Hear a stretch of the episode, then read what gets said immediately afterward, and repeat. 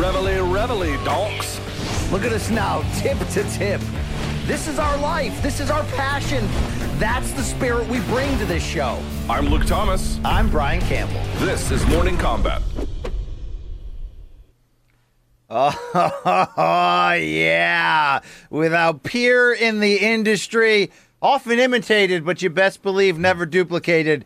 This is Morning Combat Friday, August 6, 2021. The cure for the common fight talk show. My name is Brian Campbell, the BBC with that BDE, Showtime, CBS Sports, the labels that pay me. And you know my co host. He's 42 years old. He's freshly cut from the barber shop. He's a great guy. All right. I'm a little hard on the edges, right? Right. you know, he's got a horrible diet. I mean, you know, you know. No, it's better can, now. I mean, we can run down a lot of you know issues with the guy, but what a great fight analyst! It is the one and only Luke Thomas. Luke, how are you on this weekend? I am uh, doing well, and you're right. Often imitated, but never duplicated. Yeah, you know what I'm yeah, saying? Yeah, fuck your favorite show, all right? All right? You know what I'm saying? Even if it's this one, please. Please do that, actually. Wow. That's right. All right, uh, Luke, um, let's start right here. Happy birthday yesterday, my friend, okay? 42, you still gifted us with a live chat because, you know, youtube.com slash morning combat is every day, uh, all day, all that, and then some. Uh, tall, pale, and handsome. You were still there. You had your daughter in your lap. I mean, what what a, what an event! Um, I'm so glad you made it around the world another year, Luke. It's another chance for us to collect checks. A whole another year. Uh, thank you. It was fun.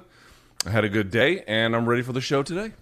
Did you Simple as indeed throw axes as your Instagram pick, res- I did. I did went to an axe uh, throwing place here, not too far from my house, and uh, it's fun. It's a li- like the problem is, you know, you rent it for the hour. It takes you, a, at least for me, I couldn't quite get the distance right for how far I needed to go. And by the time the hour was up, I had finally gotten it, and then it was like, oh, we're done. And I'm like, because I didn't So- want to rent it for another hour. So, unlike you know. most people, Luke, who grab drinks and just throw shit and have fun, you spent the whole hour scientifically trying to master it, and then you ran out of time. I was sounds- also drinking. I Sounds a also lot like your career before you met me, Luke. But I was happy to see that you got out there. Normally, you have an axe to grind with the industry, but now you are on top of it. And speaking of that, Luke, uh, the, the the podcast award season voting is upon us. That other award we told you to vote for, that's over. But how about the World MMA Awards? Your favorite show, Morning Combat, is up there for best MMA programming. So, look, you know, Luke said it a million times. He's not going to be moved too much either way. But I care about it, and I believe we can win this. So if you do too, head over to worldmmaawards.com slash nominees. Make your pick for best show. Uh, embedded, I think we're up against Joe Rogan, a couple other cats in this space. Uh, we're honored to be in this conversation. Also, as I told you, youtube.com slash morning combat. Look we're, we're hitting you over the head multiple times. Three live shows per week. So many great bonuses. Luke's live chat on thursdays. And we got some fresh interviews for you to check out. Ufc heavyweight cyril gane i sat down with. I just recently chatted with errol spence jr the unbeaten unified welterweight champion who of course takes on manny pacquiao august 21st and luke unless unless the shit falls apart Today, right after MK ends, I'll also be chatting with the great Manny Pacquiao himself. So, a lot of good stuff on our channels coming your way. If you want our good stuff also on your body, right? Yeah, look at this shit right here. Wow. Morningcombat.store is the best place to buy our gear, then take a picture of yourself wearing that gear, and then send that image, of course, to morningcombat at gmail.com for every Wednesday for fan subs. Today, of course, is dead wrong. Uh, we we love our family here. They're weird, right? People giving us sausages, some guy putting tats on his body, but we love them all. So shout out to all our great peeps, Luke. Um, it's good stuff. Anything else, Luke? I should sell, or can we set the weekend? Let's do it, buddy. All right. If I forgot anything, producers, I apologize. But let's get into it. We're going to set the stage for the weekend to come, and it's a fun one. Four fights, okay, and it all goes down Saturday night. The big one, UFC 265, is the name of the pay per view. Houston, Texas, the backdrop, and the interim light heavyweight, or excuse me, the interim heavyweight championship is on the line when hard hitting Houston native Derrick Lewis takes on Cyril Gane, the Frenchman. And uh, Luke, we have set the stage for this one on Monday and Wednesday. Storylines. We we looked into the chat I had with Cyril Gane about his incredible backstory, which really, like, what is he? Three years into MMA, two years in the UFC, nine and zero. I mean, you don't really see this type of run this side of Brock Lesnar. So let's give him his flowers. But on Friday, all people care about is who is going to win this fight and how. Luke, our partners uh, in the betting space have been rebranded as Caesar Sportsbook, and right now they have it like this minus 370 Cyril Gane is your favorite, plus 290 Derrick Lewis, the king of the puncher's chance, is your underdog. I know you probably watched the uh, the face-offs, the press conference like I did this week. As we go in one sleep away from this fight going down, what will be the difference maker, X's and O's, in terms of who will be next for Francis Ngannou?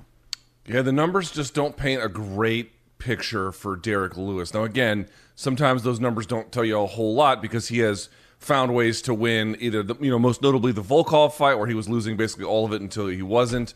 And then even more recently where he was sort of uh, up against it's not quite right but you know wasn't favored to win against Curtis Blaydes and then sent him to the land of wind and ghosts. So you just got to understand what you're dealing with with Cyril Gane man. And, and you can see it you know BC without even really looking at the fights. Like take for example this press conference yesterday. Cyril Gane just continually diffuses everything. You had uh, a French reporter kind of antagonizing him, he was like, "F you and uh, Cyril Gane." He didn't really respond. You, you had Derrick get in his face. He just didn't really react that much. That's kind of how he fights. Um, he has a bit of a reach advantage, two inch reach advantage. He's a little bit taller, which doesn't matter so much. But really, this is where everything c- kind of comes to, to life. Strikes landed per minute, 5.13, which is very high. Anything above four is very high. Strikes absorbed 2.6. I mean, his strikes landed to strikes absorbed is basically 2x. That is that is a very uncommon, especially at heavyweight. In fact, I can't remember another heavyweight with these kinds of numbers I've ever seen. I mean, that's what we're talking about here. Very, very special at landing at distance, setting it up. Um, and you can see also 21% takedown accuracy. He has 100% takedown defense, but 21, 20% takedown accuracy. Why does that matter? Because a lot of times he's really not trying to take you down. He's either faking or halfway going through the motion to set up something else. He confuses you, he lands, and then he moves along. He is capable of devastating finishes. He is capable of, um, you know, I think putting the fight away. But I don't think he's really going to go out of his way from a risk management standpoint to get there. You're going to have to get a guy like Lewis to like fake an injury or fake being hurt and then throw those big uppercuts that he does sometimes. You're going to have to catch him uh, Gane making a mistake, blah, blah, blah. Like, here's the reality, man. We've said this before. I got this from Trevor Wittman. It's really true. What separates people at the elite level is great, great, great fighters. They don't make a lot of mistakes. They either have to make one on occasion or you got to make them make one. Derrick Lewis probably is up against that challenge because if Gane is the Gane we typically understand, you know, Lewis, I, I just don't really know what the real. There is a path, of course, but the probable path to victory is is going to be Gane's. Yeah, I, I feel like it's like okay, we're past the interim title label and bullshit and all that. It's not a real belt. It doesn't need it on here. But, you know, Dana got interviewed again by John Morgan this week and said, you know, interim titles are great. We love them. So, you know, we can all fuck off in that regard, Luke. So let's put that behind us. It's a great fight on paper, but you know what it could probably look like for three, four, I don't know, five rounds is Cyril Gane landing the jab, being quick on his feet, giving different looks, uh, switching stances, being nimble, and Derrick Lewis waiting for that one mistake you mentioned, waiting for that big moment. The problem here is Gane hasn't shown us the mistakes at this highest level. He's been great. He's been efficient. He's been uh, against Volkov in his last fight. I thought he actually went for the knockout, and there were moments he looked spectacular. Um, in his eyes, he's already faced a challenge just like this in Giant Jairzinho Rozenstruik, and yet, no, I can't pronounce that first name ever consistently. But you know, he feels like he's already kind of dealt with that, the threat of big power, but knowing he has a better all-around game. I think the X factor is going to lie in some of the stuff we said about Derrick Lewis this week that he's been he fought injuries a lot. He fights the sort of whether it's a, an act or whether it's real. I don't want to say laziness, but he doesn't love training. He doesn't love a lot of these things. He tries to just be the I'm not that dangerous. Don't worry about me. Don't worry about me. The fight's over. We know that that's his trick. But at the elite level, there really aren't tricks. You fight, and who's better ends up winning. So, Luke, will we see anything different from Lewis? Than exactly what we just said. Take a lot of jabs, and then try to stay close enough and wait for that moment? Do you see him coming out with leg strikes? Do you see him trying to take the fight to the ground? Do you see Derrick Lewis doing anything different than what he what he always does is stalking with that big right hand? Because that's the only way I feel like this fight is going to go off script and be anything but either a Gane five round decision in which he looks great but doesn't get the finish and moves on, or Derrick Lewis scoring another late, you know, you know, uh, amazing knockout. Is there any other type of script for Derrick Lewis and company when they're looking at tape and they're trying to figure out game plan wise what to do here? This to me, like if you're trying to understand this fight, maybe you haven't seen a whole lot of Cyril Gane's fights. Obviously, they're very different. This is not this is not a uh, exact comparison, but I would expect something along the lines of Leon Edwards versus Nate Diaz. It's going to be something like that. I think is probably the closest I can think of, certainly for outside this weight class, where one guy is pretty clearly better than the other guy and can manage the fight for pretty much the entirety. But there is a big explosive possibility where something could go wrong for him. That's really going to be up to Derrick Lewis to, to, to find it. I, you know, that's just not a great way to to like your chances. You ask about something different. Takedowns, no, not really, because again, a guy like um, uh, Gane has 100% takedown defensive rate. I, I would say though, BC, you know, kind of making it ugly, trying to blitz him. Those are going to be things that potentially get some countered over time. But if you can make the fight hectic, if you can make the fight like as long as the fight is being fought at distance and they're kind of like you know barely touching each other, and then Gane changes angles and moves along, and then you just repeat the cycle over and over. That's not a fight Derrick Lewis can win. I think we can all, probably even Derrick Lewis would agree, that's not a fight that he could win. He has to do something much, much different. So I do think there's going to be some kind of pressure from Derrick Lewis trying to close the gap so to speak, so that you can if, not just between him and Gane, but between Gane's back and the fence. The, the more you can shorten that accordion, so to speak, the more the range of options that Gane has to both throw weapons and escape gets narrowed. I think you are going to see some of that. Probably he's going to try and clinch with him a little bit, but you know Gane's going to do that Holly Holm thing, I suspect, he's going to look to clinch break and stay on his horse. So it's a tough fight, man. It's a tough fight for Derrick Lewis. It is winnable. He has game changing power, even late. We all know the story but he's going to have to find a creative way to limit the movement. Really, that's the key. You got to limit the movement of a guy like Cyril Gane because if you don't, you're just going to get lit up over and over and over again. Yeah, I think, you know, in Lewis's potential favor here is that Gane really hasn't shown us one punch KO power. We, we have questions about the elite level of his power. I know he told me, look, I got nine fights, I've got three submissions, three knockouts, and three decisions, so I can give you whatever you want. Well, can you give that at the highest level? Lewis has a good chin. But in what goes against Lewis is above beyond Gane's skill level. Luke is he's shown us five round stamina. I mean, really good five round stamina. He's shown us a lot of things. As long as Gane doesn't really see an opening for a finish and overcommit too much in going for that, this is his fight to win on paper. So you're going to get the betting value if you love Lewis, if you love him in his hometown, if you love plus money and the one punch knockout power, you're going to get that in Lewis. Throw your money at that all you want. I probably would too, right? But the pick is Cyril Gane. He's the better fighter at this point, and I haven't seen any of those um, foundational holes that tells me this is the time he succumbs or gets too nervous or does something, you know, sell, uh, you know, imp- to implode himself. I just don't see that, Luke, at the end of the day. So unless Derrick Lewis has this calf striking plan that we have never seen before, you know, it's not going to happen. I'm sorry, it's not going to happen. I love the guy. Luke, I want to see him take his bull- pants and underwear off and win the title and just dance around. It's not going to happen, Luke. Okay. It would be it would be amazing for him to win, we- in which we've discussed. Two things to keep in mind. Cyril Gane at least you know the, the nine fights into his career, this will be his tenth. You know this as well as I do. He doesn't have overwhelming firepower that we've seen. That's really not why he wins. He has obviously uh, strong offensive ability. He can put guys away with his strikes. It's not like he doesn't suck or something. He's good at it, but it's not over. Listen to my words. It's not overwhelming firepower. But what makes him so formidable is that yes, his offense is quite good, very good, dude. You know his floor is so high. All of the you mentioned it, all of the foundational pieces of his game and especially the modern era where guys stand a little bit further apart, he's got that on lock. He's not going to wow you with you know the the amazing strikes that he lands probably against a guy like Derrick Lewis, at least not early. But catch see how many mistakes a guy like that makes. Not many, dude. Not many at all. His his basic floor from which his game is built is already super super high. The other thing to keep in mind here, BC, is it looks to me like UFC is telegraphing that they think Gane is going to win. There was an article that came out yesterday. It's quite good from Marc Raimondi over at ESPN MMA talking about how the UFC has long term visions for certain parts of the world for uh, global expansion. And we'll see how this ongoing pandemic affects them. But one of the places that they had highlighted, BC, was France. For folks who don't know, France is just a bevy of athletic talent, including but not limited to uh, combative sports. They have their own kinds of kickboxing there, judo medals there. They're only second to Japan in terms of medal count in judo. Like they're very, very good at it.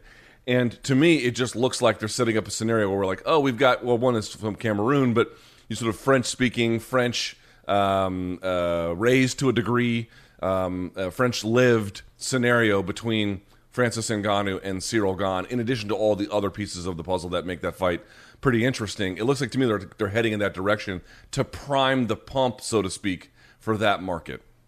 I mean, it's a no brainer. It's a no brainer. And I don't think it's, you know, jinxing themselves or getting out ahead of themselves to to say that's their plan. I mean, look, right now the first thing I'd be doing is check out the height underneath the Eiffel Tower. How much headspace do you have? Can we fit an octagon under there? Because that's where that fight deserves to be, Luke. Uh, the sport had been banned there for 15 years. Like you said, there's a lot of talent there. It's no different than saying, "Hey, China's the the the the area that no one in combat sports has really claimed. We're going to build a PI there and go after it." And then they got that perfect storm of Weili Zhang knocking out uh, Andrade to win the title on Chinese soil. Um, Luke, by the way, will you go to your grave like I will in the Kimbo Slice Houston Alexander fight, uh, believing that uh, maybe Andrade was was paid to take a dive there? I don't believe it. I'm just asking about your grave, really, right now. I'll prepare. Andrade?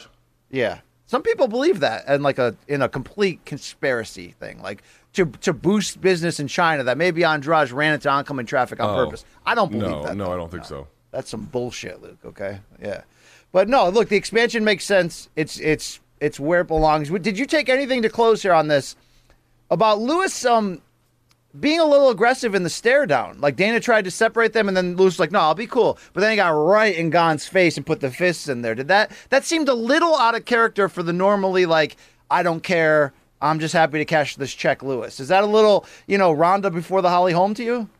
Yeah, I don't know about that. I think he's just trying to give the Houston crowd something.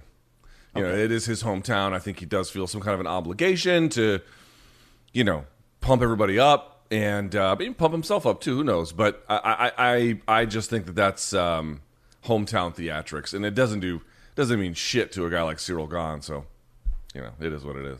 All right, Luke, I want to focus on a pair of very important title contending fights within separate divisions. This co main event, Bantamweight. We know the storylines here Brazilians galore, Jose Aldo, the King of Rio, against fellow 34 year old Pedro Munhoz, both coming off of wins which halted losing skids, both with big time power. Did you find it interesting at all, Luke, in the press conference where Aldo basically said, in the past, my game was so striking heavy. That's what I focused on. Now, for the first time at 34, which you know, uh, I, I'm an, I'm trying to become a complete mixed martial artist. Luke, does that tell you that he's planning to wrestle? Like, I can't even imagine that. What what what'd you take from that?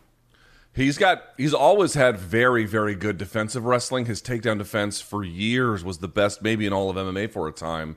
Certainly the best at featherweight by bar none. And people had a very hard time taking and holding him down if they could do that at all. So on the defensive side, he was always very good. Remember years ago, Gray Maynard went down to Nova União and was like, "Holy shit, this guy's takedown defense is legit."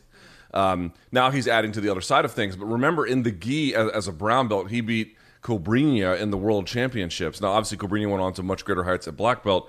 But you know, the dude's kind of always had the ingredients of a ground game if he wanted it. And you know, listen, if you look at his numbers, they're not spectacular in the in the in the sense of having um, sort of imp- impressive proportions. He and Pedro Munhoz slightly, ever so slightly, but they both have negative differentials. They get hit more than they land. That's sort of surprising to hear about a, a guy as decorated as Jose Aldo. But you know, a couple of those Max Holloway fights, the Petr Yan fight, they kind of Yeah. begin to add up a little bit, and it's messed with his numbers a little bit. So to me, between 34 and you already have these like something of unexplored abilities? No, I don't think that's crazy at all. Plus, Pedro Munhoz, man, he's surprisingly nifty on his feet. He also gets hit a lot, but he'll stand in the pocket, he'll trade. He'll he'll put himself in danger to put you in danger, and sometimes that works out for him. frankly, I understand it. Munhoz, by the way, no slouch on the ground himself. Some of the best guillotines in all of the UFC. I mean that. He's very, very crafty about setting them up. His finish is excellent. But yeah, I kind of like Jose's attitude. Mix it up a little bit. Why not? You're 34. Take a little less damage, control the fight a little bit, put some ground and pound on him. Yeah, let's see it. I also like Josie's comments where he said essentially when he fought Yan, he was just trying to rush into a title fight, which I think tells me that like he may have thought the window was going to be small at bantamweight. Maybe he didn't know, you know, age wise mixed with the wear and tear on his body, if he can withstand that for a long time. So his idea was just go full speed. Let, us get it, you know, as far as we can go. Okay, he lost that fight. Now he wants to almost reset, take it slowly, round out his game as I mentioned, but but really try to you know systematically and strategically climb the ladder. Which this is a big fight potentially for that to reposition him for another big fight to get back into that title picture. So I like that attitude, and that shows you the confidence level that he can maintain this weight and that it's not killing him. Do I have questions if he could become a you know? Dagestani like uh, drag and repeat wrestler and and really yank at that gas tank, considering how hard it is to cut down? Well, no, I don't think he's going to go out there and be an offensive wrestler. I think he'll still be the same guy. But the real question, as you look at the odds and as you look at how you handicap this, Luke, uh, right now Caesar Sportsbook has Aldo minus 115 is the favorite, minus 105 for Pedro Munhoz. They're very similar, short of Aldo's five inch reach advantage. Do you think Munhoz is on this version of, of Jose Aldo's level? In terms of overall ability, no. I don't think he's that level. Um, however, the one thing he does that could be a real problem is one, he's got decent knockout power. Uh, he's obviously battle tested as well. Has a nice win over Jimmy Rivera. And as I mentioned, he can snatch up subs out of nowhere too. So he should not be. For folks who are like, "Oh, Aldo's going to run him over," I mean, I, I, would imagine Aldo would win, but uh, you know, this could get a little troublesome. The one thing is, while he has a negative differential with his striking, BC, it's at nearly six strikes landed or absorbed per minute. That is very high. So, what does that tell you?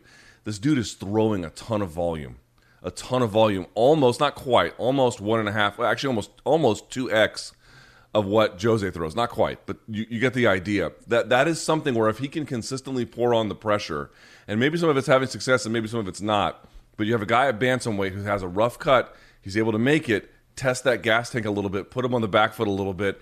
You know he doesn't mind getting hit. It's part of his DNA, quite frankly. And so if you have that, that will allow potentially over time some openings if you can withstand the punishment that a guy like Jose can dish out over time. I think that kind of onslaught of forward pressure volume. It, it, listen, that's a punishing way either way to fight. It's hard for the person doing it. It's hard for the person who is receiving it. But it's not a bad way to win a fight if you can maintain it. And and uh, I would say a guy like Aldo should be able to, to beat that, but that could get real dicey as the fight goes late. Yeah, Bapa, I hear you on that. Look, I think all those words are one thing, Luke, but at the end of the day, at bantamweight, he's a headhunter. He is who he is. I think these guys are going to go to war. I think both will get hurt. But I think Jose Aldo gets the stoppage. I think Munhoz is a little bit too in love with being exciting for the fans and swinging for the fences. This is his biggest opportunity, although obviously that Garbrandt win still looms pretty large. Um, I think we're going to be celebrating Jose again. Luke, I love the shit out of old Aldo. I never loved Jose Aldo in his prime. Respect, respect, right? But never like actively cheered for the guy. Love. I don't know. I love. I always love old athletes when they're when they're still trying to linger and find that greatness. It, you know, you can you can relate to that. We're we're washed dads. We can, I guess, somewhat relate to that in the over, overall sphere. But I'm kind of you know the fan in me is like. Come on, Jose, ring that bell again, brother. All right, that's all I got on that. Thank you. Keeping it going, Luke. Welterweight Michael Chiesa against Vicente Luque. Same type of um, stakes in a way to uh, two top 10 guys, but maybe a quicker path to the title potentially for the winner. And as I said Wednesday, maybe potentially if that winner is Chiesa, you can disagree or not all you want. But Luke, Luque, a slight favorite here as I look at the finalized odds up to this point. Uh, wow, they're closer than I than before. Minus 115 Luque, minus 105 Chiesa. He was plus all week. It's obviously striker versus grappler. Here's my deal, Luke. I hinted at it earlier in the week. I think Luque can can look great against marginal or, or mid level competition. but sometimes he looks marginal or mid level against great competition. I don't think Chiesa is great per se, like a completely well rounded, great fighter, but I think this is the best version of him we've ever seen. If he can get quasi great, I think it's enough to subdue what Luque does best, which is just full speed attack you. I think this is going to be uh, Chiesa taking it to the ground early and often and kind of having his way overall. Yeah, he'll have to, eh, you know, accrue some damage when they stand. But I like Chiesa big here, Luke. Talk me off this ledge. Big, I don't know. I think Luque is a pretty tough customer. His takedown defense is at 65%. That's pretty good. Um, you know, he's got his own submissions that you saw. I don't think he's as good submission for submission, ground for ground as a guy like Michael Chiesa, fine. But you know, uh, if you hurt a guy enough, then the submissions become a lot more applicable. You set it up perfectly. I don't have a whole lot to add. These guys have the exact same reach. It's striker versus grappler. They both have a pretty decent amount of experience. Again, at the elite level at welterweight, Luque has a little bit more of that than a guy like Michael Chiesa. So we'll have to see what to what extent, if at all, that matters. Um, the only thing that's kind of interesting is you look at Chiesa's numbers, BC. He's got crazy numbers. They're nearly identical, landed and absorbed 5.74, 5.78, almost the same. These are the numbers for Michael Chiesa. This is the one part that might get him in trouble. strikes landed per minute, 1.89. Strikes absorbed, 1.71. So what's the story there? Well, the good news is he doesn't take a lot of damage, hardly any. The bad news is there's hardly any ground and pound. There's hardly any striking volume. Less than two strikes landed per minute. That's not a lot. That's actually pretty low for a guy this elite. So what that means is typically he has to win on control. Luque is probably going to be a hard guy to control for the full 15 minutes. I, it can be done, obviously. In fact, Chiesa, I don't know what the odds, I forget exactly how you read them, but Chiesa is probably going to be, um, if not the favorite, you know, slight underdog. But if your whole game is kind of predicated on a little bit of ground and pound and a lot of control, that's very labor intensive. And if you don't exactly get the control that you need, um, you're going to be in trouble. Like Khabib had a lot of control too, but dude, he would rain down punishment and he would rain down punishment in transition to get better opportunities at control and then to get better opportunities at ground and pound. He was really good about kind of reinforcing it in this cyclical way. Uh, is not quite that kind of dominant uh, top level guy. He's a little bit more Colby Covington in the way he does things. So, um, but a bigger submission threat, I would say. He's a, he's a, pretty good submission threat. So, to me, it's what I'm looking at is I, I, I suspect he'll get control, but I want to see how much ground and pound he does and how easy that control comes. Maybe it won't matter, BC. Maybe he'll get the takedown and that'll just be that, and we can ride it out for 15 minutes. But if he's having trouble with it, the lack of follow up ground and pound could be an issue. Yeah, this is going to be interesting. This is a very, very close fight on paper. Despite my leaning Chiesa, it's going to probably play out that way. Uh, Luke, quickly on this very good women's strawweight fight. You know I love this. A rematch six years in the making when Angela Hill and Tecia Torres square off. Luke, Angela Hill was in the plus 300s earlier in this week. It has come close. Minus 140. Tecia is your favorite. Angela Hill plus 120. I have to believe those odds reflect the fact that Tecia somewhat, you know, won a decision six years ago and won handily. But as was talked about at the press conference and as we've seen play out, Angela Hill's just a different fighter. And that most recent victory against Ashley Yoder, I felt like she was trying to be a dominant stopper. She didn't get the stoppage, but she was violently going after it. Uh, it's hard to beat Tecia Torres. In fact, I'm not even sure anyone has off the top of my head, Luke. She's durable, she's elusive. But I think Tecia, in some ways, has ceilinged, meaning she's got a great motor. She's aggressive, but she doesn't have fight ending power. And I think this is an opening here for Angela Hill to, to redeem that. And I like the sauciness between them, Luke. Maybe you think that's a, a, a flaw in my character, but Marc Raimondi, I see you up there, brother, trying to stir the pot a little bit, and he got what he asked for at the press conference. I'm ready. This should be a good one. Well, she Torres had like a three or four fight losing streak up until recently. She has two wins um, uh, to to get things going again. Whereas uh, Hill has won three of her last five. She dropped one to Waterson and Gadelha, although there's a certain amount of controversy there. You're right. Angela Hill is a different fighter, completely different fighter, much better decisions. And the thing that gets me is uh, her work rate. Jesus Christ, man, she is always busy, whether she's moving, feinting, throwing, landing, putting combinations together.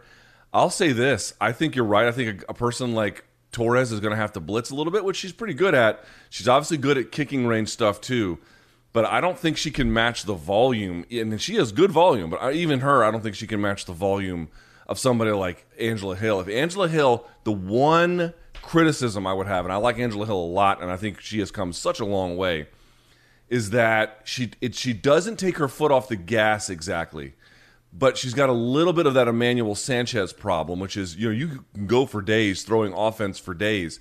If there's enough of a difference between you and your opponent in terms of who has landed, that should be enough to win.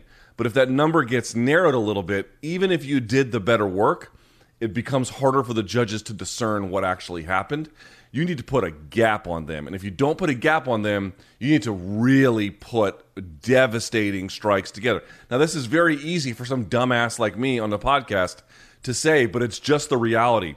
To the extent that there is narrowness between the numerical and qualitative striking between two opponents, dude, it's like you're, you're just, it's a guessing game for the judges at that point, And they're going to get it wrong. It, is inevitable. That's actually in their defense, BC. It's very hard to judge when someone lands 10 strikes versus 8 strikes and you're trying to parse exactly who had the better ones there if they all kind of look, you know, roughly about the same. That's really difficult territory. If I'm someone like Angela Hill, I'm working on that work rate, keeping it up. But back at the gym, I'm working on what are ways I can find to meaningfully move closer to finishes, to really find devastating openings. What are some things I can do to bring that to bear? I am sure she has done that. It would be very valuable for her to to, to use that tomorrow night and I'm certainly not writing off Tecia Torres. I give her a lot of credit after that four fight losing skid, which all came against super elite competition in this division to come back with two wins. When you lose four in a row, you, your job's on the line. She's only 31 years old. Yes, those two wins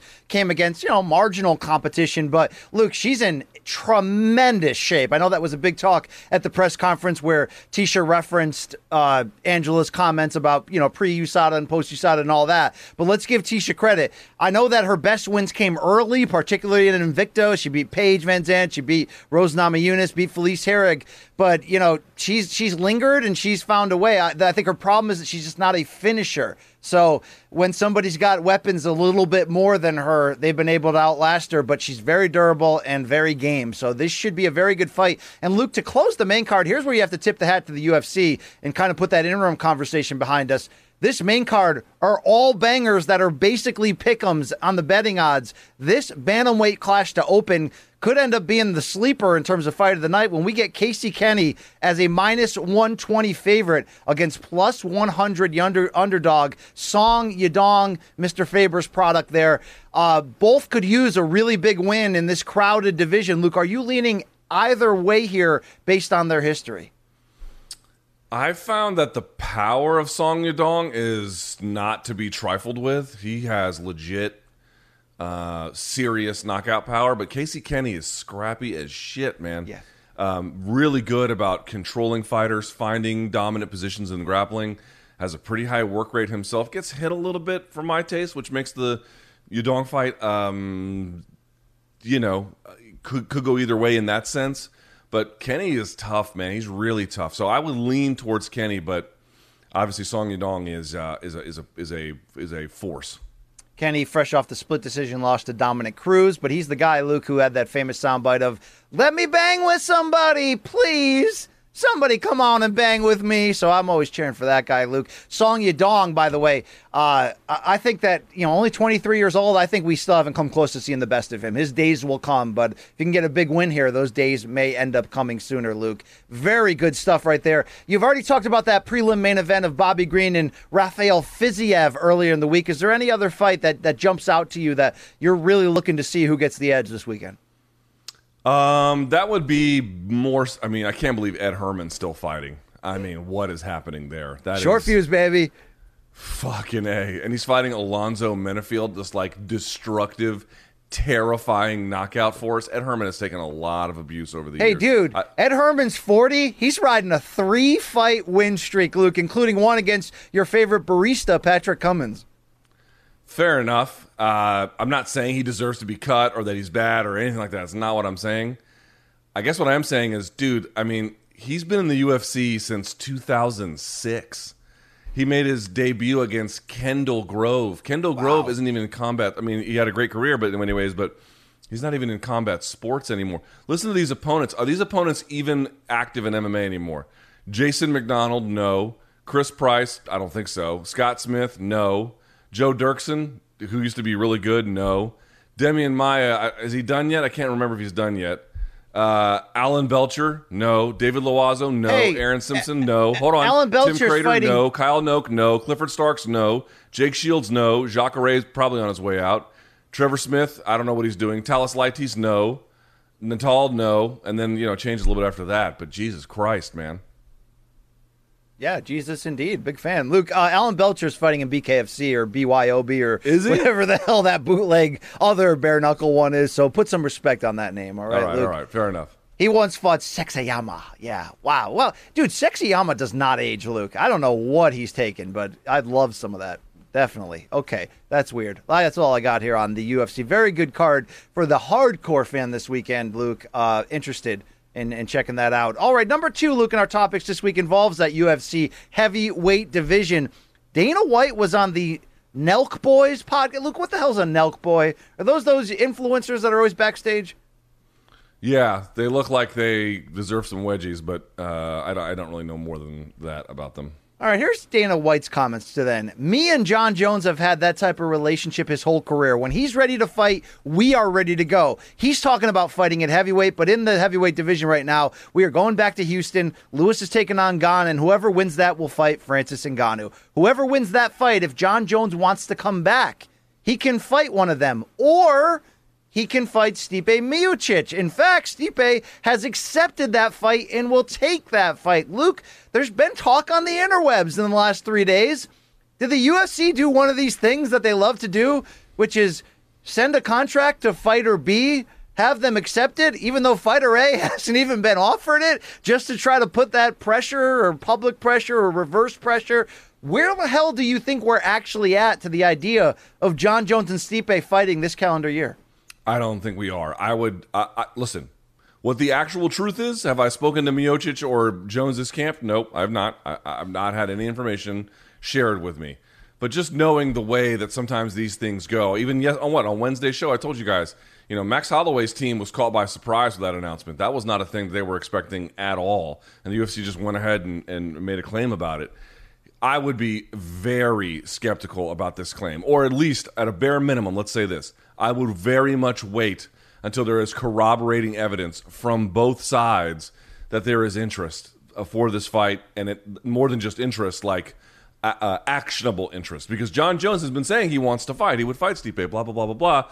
But hey, there are a series of demands that have to be met, usually related to financial concerns, and until those are, I'm on the shelf. So like if we just ask Jon, hey, do you want to fight Stipe? I suspect we'll get the answer yes. The question is, are we meaningfully closer to that fight actually happening? And on that score, I'm going to say no until there is much more evidence to support that. I would be very cautious about these bold proclamations about what could be happening with some of these guys. Now, one point, in fairness to Dana, he know, he's required to give a certain amount of fights offers to his fighters under contract, and maybe this is one they did offer, and maybe Fair. Jon turned it down, or maybe it just wasn't up to the financial wanting. But look, I think if this is not that, and this is trickery that the UFC sometimes does, they got to get past that. I'm not telling them how to handle their fighters, Luke, but that's just a bad look when you're sort of kind of lying. It's like when Dana says constantly, "Oh, Jon Jones doesn't want to fight."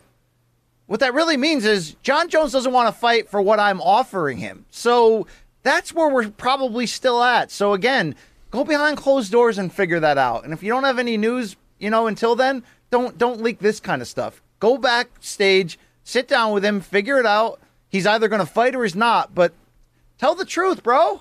You're on top of the game. Don't The don't lie to UFC me. uses a lot of different mechanisms to kind of pressure some of these guys into doing things that they would prefer them to do. Um, it's not new. It's a little gross, if I could be honest about it. Um, and the reality is, not every time, but it's effective enough that they can make it work. I think it was Ariel Helwani who had a long tweet thread talking about how in certain cases, it's not uncommon for the UFC to threaten to strip a guy who's a champion in order to get him to, you know, uh, take fights on certain dates or against certain opponents or whatever the case may be. You know, that that really, if there was a union, this would not even be on the table. I don't suspect, um, but there isn't. So all of the normal protections that prevent any kind of, let's say, arm twisting uh, the, it, those protections don't exist. So these guys are kind of floating out here in a situation where they got a very powerful corporate entity who has very important interests, and they need compliance to make that happen. So they're going to find creative ways to get compliance. Now, Luke, the the to close on this, the the uh, not jaded, but the punk in me, right? The Josh Thompson in me is just like, all right, Dana, if you really want to see this fight, just pay for it and you can see it, bro. But am I overlooking like it, would this fight not be the pay per view bonanza that that I'm trying to imply it would? Am I not understanding the full value of if they gave Jon the millions he wanted? Do you think that this fight actually because Stipe is a name, but he's never been a massive individual draw. It's dependent on his opponent a lot, or if CM Punk's been on the same card. Um, do you think that this fight is not a big time seller if it was its, its lone pay per view main event? I think it would sell well. I think it would sell well. I think Jon ha- again, Jon has, everyone misunderstands. They think either you sell a million pay per views or you sell none. And they don't really understand that if you can sell consistently 400,000 or more, 700,000, something like that, and Jon's been in that range, that four to sort of seven, a little bit higher at times, obviously, but you know, consistently in that range, dude, that's a that's a that's a money maker for you. Yeah, that is yeah. great business. That's GSP. That's Anderson Silva. That's that's it. That's the sweet spot, right? When you know, like, there's been Luke. Do you know how many Conor McGregor's, Brock Lesnar's, and sometimes Ronda Rousey's there's been in UFC history? Two and a half. That's how many there's been. All right, right. That's it. Exactly. Right. Exactly. Yeah. So, you know, is he on that level? No, he's not on that level. But against Miocic, going up to heavyweight, promoted correctly, BC, you know, greatest light heavyweight versus essentially the the best heavyweight UFC's ever had. I, I think promoted uh, correctly, that could do you know five hundred thousand, maybe a little bit more, something along those lines. So yeah, that's a real moneymaker for UFC if done correctly. Sure. All right. Well, let's keep it going on the UFC news. This this goes actually it goes a little deeper than UFC, Luke. It goes to all pro sports and life, and it's the fact that uh, COVID nineteen is back and back in a big way. Delta variants, all that, Luke. A lot of talks about vaccination still, and now it's bleeding into the sports world. We've seen the NFL what re- require and mandate players uh, under their rules to do that. And no, Luke, maybe this man- is they're not mandated in the NFL. Thank you for correcting me. What are they?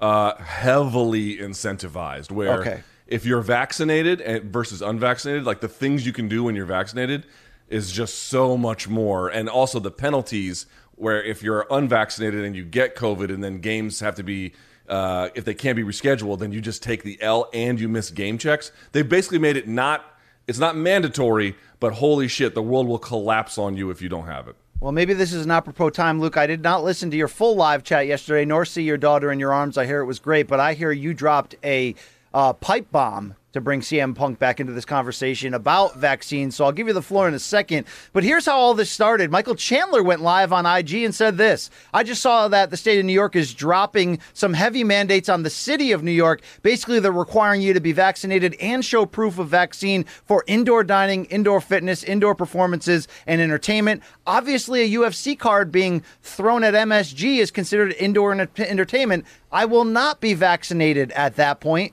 I don't know how many fighters, if I was to fight on that November 6th card, or whoever is fighting on that card, I don't know how many fighters will be vaccinated. I don't really have a tally for who or who isn't. Luke, that those quotes were then communicated in a sense to Dana White during an interview with TSN the other day, where he said, "quote I would never tell another human being what to do with their body."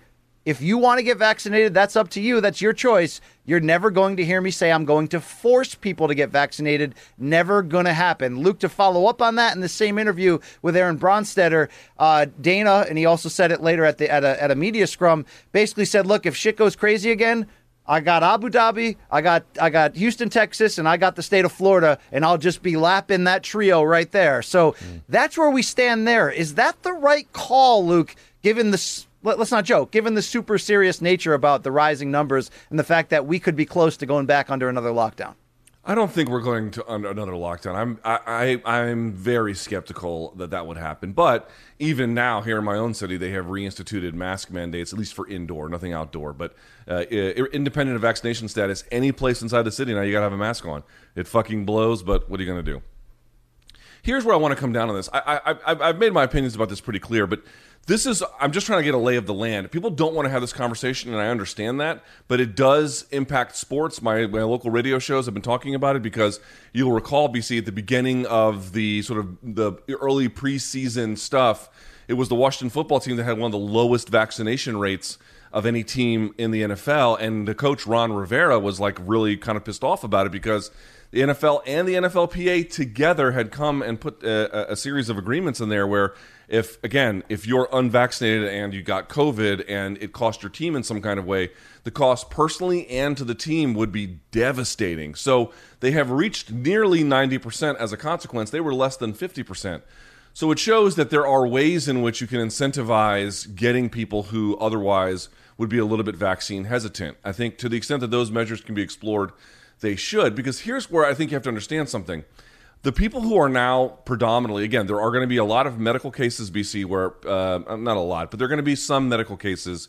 where people are not going to be either vaccine eligible or won't be the right choice for them. I made a point a buddy of mine's sister got diagnosed with ms um, she wants the vaccine. She was administered the vaccine, but her body, because of her medical condition, won't accept it. So she's just going to be unvaccinated. And there's going to be other folks who are going to not take it out of an abundance of caution, given some other medical conditions. And I certainly understand that. But the reality is this there are just people in this society who do not believe that they have a role to play in public health.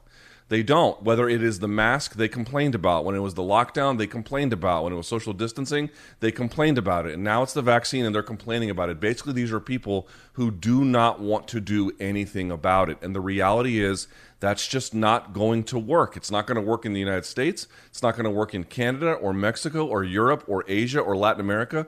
There is no world government, not one, that is going to, certainly not one the UFC is going to go to that is going to accept the idea that we're just going to let COVID do its thing. It's not. It's not going to happen. And so. I would much rather live in a society, BC, where we can make these things elective. I do not necessarily want to see anything mandated. And I don't know if we're going to really get to that point, certainly with UFC, but this is the other part about it. Dude, the window on like you have the elective choice to do this is closing. It's almost already closed in Europe, by the way. And here you're beginning to see it pop up. There is one way. BC, you know this as well as I do. There is one way out of 2020. And I said this yesterday. I'm not going back to 2020. What the fuck? What the fuck is happening? You still there, Luke? do you hear that? Yeah, is that your family? Are they having a I don't party know outside what the, the door? fuck that is. Hold on. Put the thing on. Uh, put the camera on, BC. I got to figure out what. Sorry, no.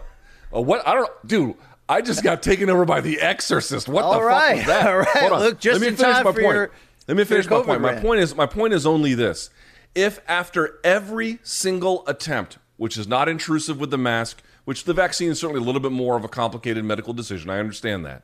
But if at every single layer of that there is this constant resistance you are not leaving health professionals and, frankly, governments in charge of social order a whole lot of choice about what to do about this. And the other part I don't understand about BC is, you know, okay, you can go to Abu Dhabi, you can go to Vegas, you can go to um, Florida, you can go to Texas, but you can't meaningfully grow your brand in China if you can't go to China.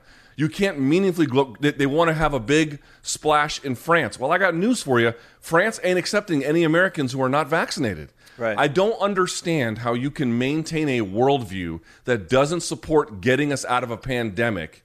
Not so much for UFC and, and Dana White, but more generally speaking to the combat sports community. If you want to leave the misery behind, and I know most folks do, people, you have got to understand there is no other door. There is no other choice. There is no other solution. There is one. We either get herd immunity, and you can maybe be that last straggler that doesn't get the vaccine, or more commonly, you've got to get the vaccine. It is safe, it is legal, it is effective, it will work. It is our only path forward. There's certainly layers to this conversation. You know, we started out by talking should Dana White mandate it. We never expect he ever will, you know, and he'll certainly his track record shows that he's going to go to any lengths to keep the show on the road. And I and I respect that. Um, and nobody wants to hear per se, in theory, our combat show taken over by vaccine talk, Luke. Although I respect your opinion, I have gotten a bunch of DMs of people like, if Luke brings up the vax again, I'm out of here. Well, if that's the case, then go, please, okay? Because this whole issue got a little bit more personal for me just in the past few weeks. Luke, you and I used to joke about me being anti vax. This is pre COVID, right? And I was only anti from the standpoint that I don't feel like the government should force you to do something that you're just against for whatever reason. I'm not talking mark of the beast revelations necessarily here. I'm just talking for whatever reason. But yo, times are hairy right now. My parents were not into Vex at all, and they both have COVID right now in the state of Florida. My mom's been hospitalized for two weeks and is probably going to be there for another two to three weeks with breathing issues. Although she was in great health before this, it's scary as shit. My dad also has COVID. Tried to go to the hospital. They didn't have, you know, really any room, and he wasn't sick enough for a for a, you know. So they sent him home, and he's struggling. And you know, when it hit its home like this, um, you know what, folks, listeners to our show, get vaxxed, please, please, okay. You know, I don't want to lose my parents. I don't want you to lose yours. I don't want. To, I don't want anything bad to happen. So at this point, shit is crazy. That's my personal editorial right now. Make the right decision for you, but understand that if you're not going to make that decision, it's going to be a lot of places, including the NFL, maybe Luke or whatever, where you can't go, and that's going to be it at the end of the day because we all want to live. So just, uh, just last thing, you you had framed the question, BC, and I'm glad you shared those details because you know BC has been sharing some of the more specifics with his parents' condition. It's you know, it's not a fucking game, man. It's not a game. The one thing I would say is, you know, whether Dana does or doesn't, I don't think that he will. If, if the NFL didn't even mandate it, I, you know, uh, it, it, these guys are independent contractors, whereas NFL players are employees. There's no way they're going to mandate it. But here's the thing that fans who are on the fence or vaccine hesitant should, should think about, and fighters too. Dana White may not make you. UFC may not make you. Bellator may not make you. They may not even try. But what if all the places you want to go to to fight to get those big opportunities do? That is a real possibility. It seems a little remote now. I don't think it's going to be that remote necessarily in a month or two when governments, local, state, and federal, are trying to figure out some solutions to um, close the vaccine gap. And I think you're going to see a lot of people in a lot of territories who are going to employ this. Again, the EU, it's already fucking mandatory if you want to go over there from the United States. These are just going to be the rules of the road for a lot of different places yes, you can just stay in your little hideouts with Vegas and and and uh, and every other place, and you can make that work. But that doesn't meaningfully grow the brand. That doesn't. You can't really get and do the things you want to do unless you can expand and you can reach into the world. The UFC used to be the show that would go on the road, and they were in this place and that place and Uberlandia, Brazil. You're not going back to these places unless you have a measure of vaccination for the most part. So um, that's what you should think about is what happens when, forget Dana White, when the government in various places says yes or no. Then you got a much yeah. tougher choice you got to make about your life and your and your career. The good news is we have a great solution. Yeah, it's look when it once it hits personal, it does change a lot. So uh, I wish everyone well out there. Let's keep the ball rolling combat wise, Luke. Let's hit the Olympics in Tokyo as it's just about medal time in the combat game. Let's start in amateur wrestling, Luke. Wow, wow, wow! Just this morning. American and University of Minnesota stud Gable Steveson uh, was fighting Luke. Is that I'm sure is that heavyweight or super heavyweight? It's uh, what 125 kilo. 125 yeah, kilo. 125 kilo. Yeah. Luke, this was you talk about clutch city dramatics in the gold medal match against G, uh, Georgia's Geno Petria Petriashvili, who was basically called a living legend by the announcers in terms of his credibility. Gable Steveson was down three points with 23 seconds to go, Luke. He sc- scored a takedown and then scored another with less than a second on the clock to pull off an 8 to 7 victory. He did the backflip. He gave you all the kind of theatrics you would expect. Luke, this I watched this in real time. This was exciting as all hell. Have you ever seen at this level, Olympics or NCAA championship, that type of theatrics to win it with no time left? So what's funny about this is two things. One, David Taylor, who was a stud at Penn State, who was constantly kind of under the thumb of Kyle Dake. Kyle Dake got, I don't know if you saw this, BC. I, I might be getting some of these details wrong. If I did, please dead wrong me. It's okay. But I believe Kyle Dake, who was something of Taylor's nemesis for a long time, uh, him and Burroughs and other ones, but he Dake got tech falled by a guy from Khabib's village that Khabib has trained with of all the crazy things in the world. And so I think he was trying to go for a bronze. David Taylor has been a guy who was an amazing Penn State wrestler, multiple time national champion, but had, you know, had, and was world champion too, to, to, to you know, to be clear but you know had kind of not really seen his full full full potential because there were just always these other hammers on the team taking up slots. Well finally he broke through and he got a gold medal with last minute heroics as well. I think i think with inside the 20 or even 15 second mark he wrestled um, you know a gold medal away from his opponent which is just unbelievable but the one you're asking about gable stevenson dude literally I, I wasn't even. It was like one of those uh, shots in basketball. BC, you weren't sure if it got out of the shooter's hand before the the shot clock or even the buzzer rang, uh, but he did. Dude, this is what they mean in wrestling about who wants it more. Yes, there is obviously a degree, and in this level, at Olympic wrestling, for crying out loud, extraordinary technical specificity and athletic ability, no doubt about it. But dude, sometimes those things are more or less equal. Sometimes those things are more or less on par with one another.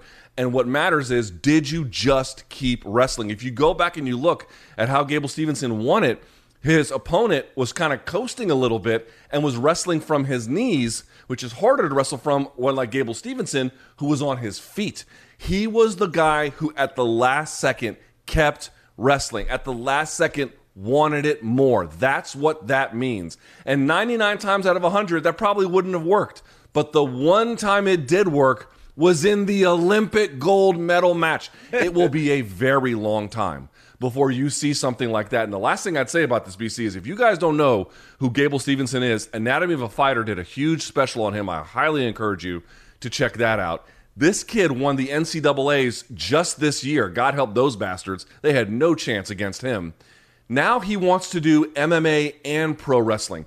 He is the complete package here. Blue chip prospect, amazing athlete, Olympic champion, and he wants to do pro wrestling and MMA. Well, Holy hold up shit. there, I hope this kid has. Go ahead. Yeah, I, I want to get to that in a second. Uh, there's no N in his last name, and they're pronouncing it Steveson on the uh, broadcast. So let's put some respect on his name if that is the I correct way. Um, Luke, he had not given up a point throughout this Olympic run, and then, like I said, had won this Olympic final, I believe, 8 7 or 9 8. But, Luke, in those closing seconds, you talk about presence of mind and commitment to the craft. It actually was reminiscent of the buzzer beater Christian Laettner hit in the 92 Final 8 against Kentucky, only from this standpoint, Luke, where when, when Laettner caught that three quarter court pass from Grant Hill. There was like 2.1 seconds. Do you remember they kept talking about the presence of mind? He didn't just throw the ball up, he caught it. Did a fake one way, faked another way, took a dribble, and basically used every ounce of that 2.1 seconds to perfectly set up a clean look and a clean shot to win it. That was the only thing I can compare this to because as the seconds are winding down, I'm like, oh shit, this this kid's gonna lose here. Bro, go for it. What are you doing? You know, I don't know a ton about amateur wrestling, Luke. I don't know what I expect if he's to do like a DDT or some kind of pro wrestling move. No, I didn't know what the hell he's doing. And then it was over and he won like that, Luke. So the commitment to the technique and the craft under pressure against a guy who on the broadcast they were talking up this Petriashvili is like the guy, Luke. Wow. Wow. It's like when you are, we already knew we had a, a a future star in different areas in Gable. I mean, he's named Gable, first of all. Okay, you know what I mean? Like that's that's a lot of pressure being put on a young kid with with wrestling hopes. We've already had Triple H and all the WWE folks tweeting about him ad nauseum. Gable's talked about going there. When you he has got like almost Brock Lesnar level freak athleticism, maybe not completely comparable, but like you know same type of deal where you're like bro, put him in a rest in a pro wrestling ring. He's just going to physically do whatever he wants. But I was going to ask you about the fact that he has not seemed to rule out MMA. How much do you think? Now we don't we don't know his striking, and and you know there'd be a learning curve. But do you look at him from what you've seen as like, oh yeah, future MMA star if he wants to be? Here's why you should be very happy because Jordan Burroughs, when he came out of Nebraska, um, he kind of was like toying with the idea, you know, kicking the tires a little bit on the idea of MMA. And Daniel Cormier kind of, you know, uh, I don't think personally talked him out of it, but made a point of being like, guys, we want USA Wrestling to still thrive. Let's let him go get his Olympic medal, and then after that, he can decide. And of course, after he did that, he decided to stay in the sport. The sport made some changes about how people were compensated.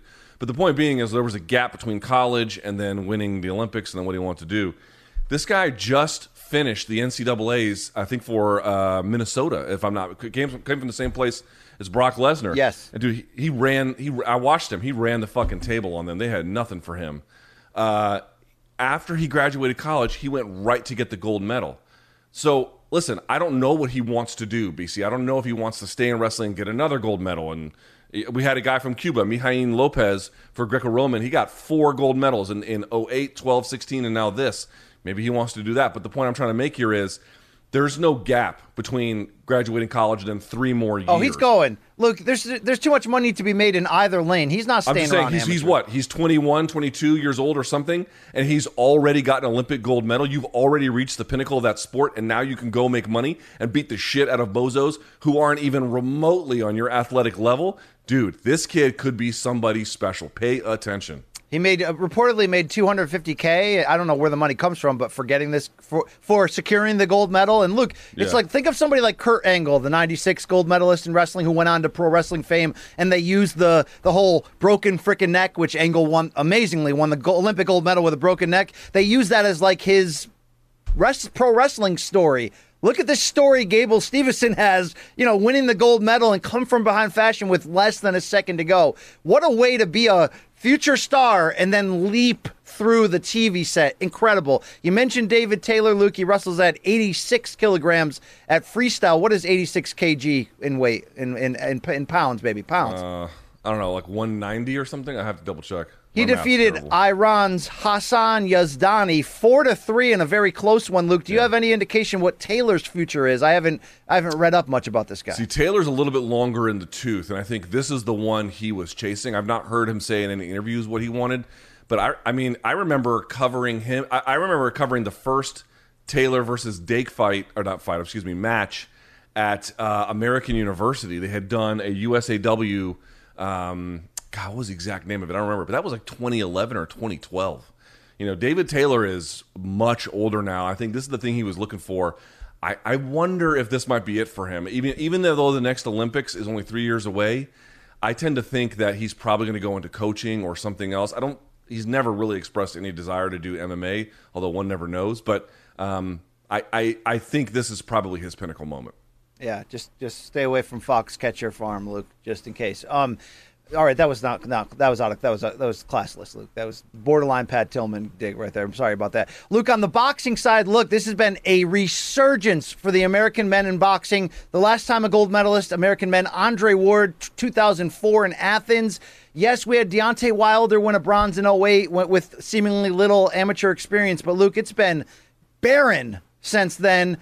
Shakur Stevenson four years ago won a silver medal and came close. But Luke, we had three. And by the way, female boxing Olympics is only eight years old, and Claressa Shields won two gold already, so she's been fantastic. But men's side this year has been very, very good stuff. Uh, Duke Ragan at featherweight came as close as you can come, uh, going through a nice run of four straight wins, got into the gold medal match against Albert Batyrgaziev of Russia, and unfortunately came up empty, getting swept across the three rounds. Uh, the Russian was much, uh, the Southpaw was just much busier than him. Ragan tried to rally for a knockout late, could not pull the trigger there, Luke, but he has looked like a, a fine future pro prospect and fought great. Two more men on the American side have gold possibilities as we close down. One, Keyshawn Davis, Luke. Remember this name, just 22 years old from Norfolk, Virginia.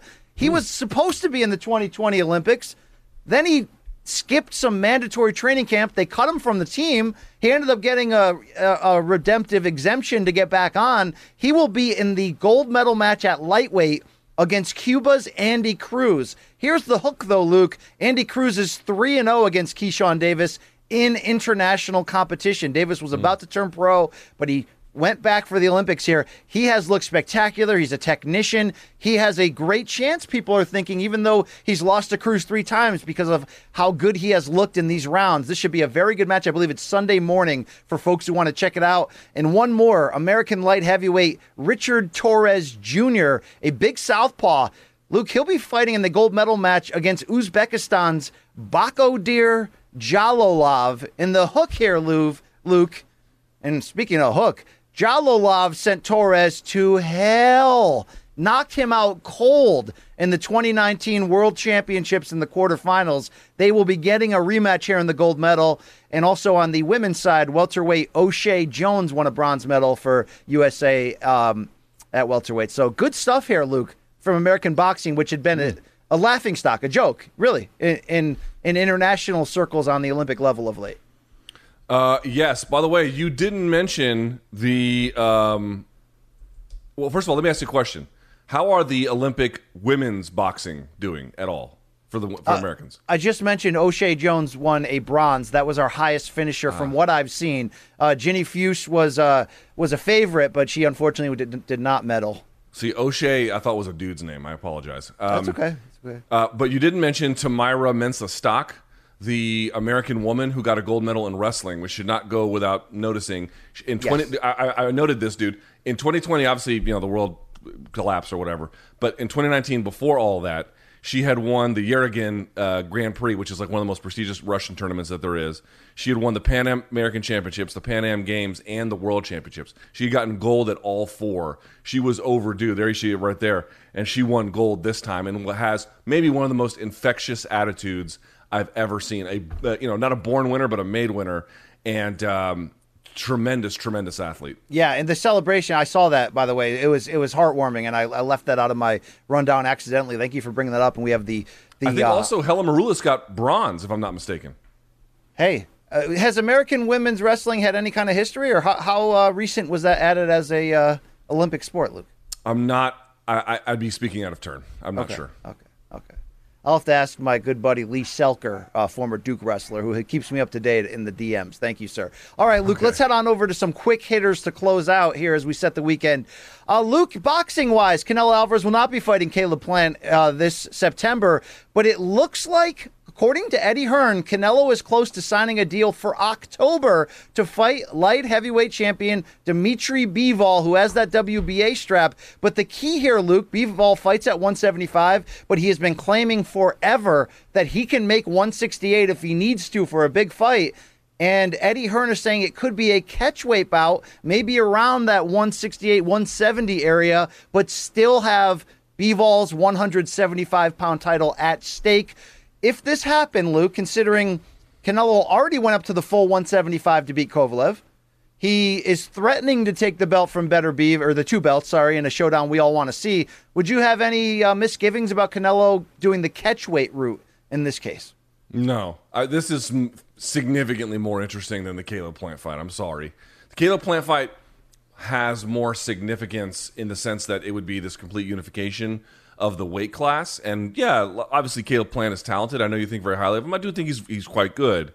But uh, while the catch weight would not be ideal with Bivol, it would lead to potentially a fight with the real hammer at 175 pounds and Beterbiev, which is the one I've been wanting to see for a while now. And so I would much rather see. And, and by the way, it's also the perfect test because if you can't beat Bivol at a at a catch you don't have a fucking prayer against Beterbiev. So let's see what he looks like there. To me, in terms of just like interesting fights versus interesting stakes, and there's interesting stakes in this one too, but. This fight is way more interesting to me than the Caleb Plant fight. If you don't know. Bivol, he is a very technical fighter, uh, a big light heavyweight, despite the fact that he said he can cut down in weight. He's tall, so this should be a very interesting technical matchup. Luke, I spoke out of turn. The they're still targeting September, not October. Eddie Hearn said September 18th, Mexican Independence Day weekend is still the target for this fight if they can get it done. The catchweight would be somewhere between 68 and 75. So interesting stuff right there. Let's keep it moving here, Luke. Fedor Emelianenko finally has an opponent for Bellator Moscow and his return to his native country. This fight goes down October 23rd. It will be on Showtime. We don't know what time of day. It'll air live, though, in the States. But, Luke, we were talking about uh, Josh Barnett threw his name in there. Jake Hager wanted him. We were like, what are we going to do? Rematches with Matt Mitrione, Fabricio Werdum, JDS? No. Fedor will take on American Timothy Johnson, who last fought for the Bellator interim heavyweight title in June. A good showing, but came up empty against Valentin Moldavsky. Luke, the hook here is that Fedor was in Moldavsky's corner as lead trainer for this, so he got a good look at Johnson, and that's the direction we're going. Your thoughts? This is a dud for me. I think this is a real miss by Bellator. Candidly, I don't, I don't get size for this one at all. Um, I like Timothy Johnson. Uh, I thought he fought quite ably against Moldavsky. I think he has really improved his career, and there's a part of me that's obviously very glad for him to get opportunities like this. But just as a fight fan, um, I'm not really all that interested in seeing interested, excuse me, in seeing Fedor compete at this stage anyway. And if it was going to happen to me, it needed to make sense. Like you got this kind of like historic royalty. There should be something kind of matching that or making this otherwise interesting. This doesn't really do it for me at all, uh, quite frankly. And I think I I I really I, I don't understand what Bellator was thinking here. Like what what what Yeah. were like if you're trying to save on costs because you don't want a big payroll when you already got to pay Fedor, okay, I can sort of understand that. But even with that, it's like this one fell completely flat for me. It's hard for me to, to, to really defend this. When I heard it, I was, you know, oh, come on. Now, look, the pluses, Luke, if there are any, is that, you know, I talked to Johnson, by the way, when this news broke, and, you know, he's like, Fedor still got power, but, you know, I'm not going in there to get a decision. I'm going to try to get out of there as quickly as possible. We know it's going to be a war. All Fedor fights are at this point. He's going to come in there, quick hands, go for the knockout, and he's either going to get you or you'll get him. I think the negative side is name value mixed with I think you'd have to favor Johnson to win this. So not only is this like a fight that doesn't grab you, Fedor's got a great chance of losing it. I just felt like Luke. Not this is not his retirement bout, by the way. Although he could retire if he loses, he does have an additional fight. I'm told under his Bellator deal, so it's not necessarily that. Why not do Jake Hager, who's who's you know Jack Swagger, the the wrestler, Ameri- you know all American persona, would go in there and probably get sent to hell, and the fans go wild in Moscow. Luke and Hager, by the way, is a top ten heavyweight. Given that the pool isn't that deep in Bellator, that seemed to be perfect. But what do I know, Luke? Johnson is very able and capable of winning this fight. Uh, so There's we'll see a lot of times, man, where I look at Bellator's roster. You and I have had this conversation. Listen, anything I say critically about Bellator, I do not say out of malice or or mean intent. I merely say it because it would be what I would say about UFC if they did something like this too. It's Yeah. exactly the same. They've got interesting names on the roster. That's not that's a challenge for them that they don't have obviously the UFC's roster, but they've got some decent names on there. I often find their choices about how they get paired or what place they hold on the card. Now, obviously, this will be the main event, so that's not really relevant. But you know, you and I have talked about this before. There are some head scratching decisions from them. I this one is top of the list for me. I really Yeah. don't get this one at all. I mean, I dude, I would have taken Cheick Kongo. I would have taken uh, Sergey Kharitonov. I mean, you know, like I could I could give you a long list of guys, but you know, I did ask Johnson, do you think that your fight with Moldavsky served as a tryout because Fedor was watching? He goes, yeah, I don't know if that's a good or bad thing though. He goes, I don't know if Fedor saw something in me that he thinks he can expose or saw my straight ahead style, and he said that's perfect for me. So Luke, we'll watch. It'll probably end in a first round knockout. It'll be fun, but it doesn't have that same pull of hey, Fedor's still doing this. Let's get super excited, right? It is what it is. That's- right that's it. Exactly. All right, Luke. Uh, Jan Blachowicz, of course, is going to defend his light heavyweight title under the UFC banner against Glover Teixeira. It's been has it been announced here? I don't have a source that uh, Jiri Prochazka will be the backup for this. Seem like a good idea? Love that. That guy has been on a tear. He's an animal. He's got a weird fighting style. I think at some point it's going to cost him, but right now the weirdness is costing everybody else. He is can't miss, and uh, love that choice. I mean, obviously, I hope that you know. and t- Listen, especially for Glover, I hope Glover can make it there because he's in his forties at this point. Like, if he doesn't score this title shot, that's probably a wrap for him as, as in terms of being a title contender. Um, so obviously, I I hope that we don't even have to see Jiri Prochazka, but as a replacement, it's a great call. Very good. October 30th, Abu Dhabi, UFC 267 is that light heavyweight title bout. It was moved from the original plans for 266. Luke, let's keep it going. BKFC has signed one of its bigger names to date.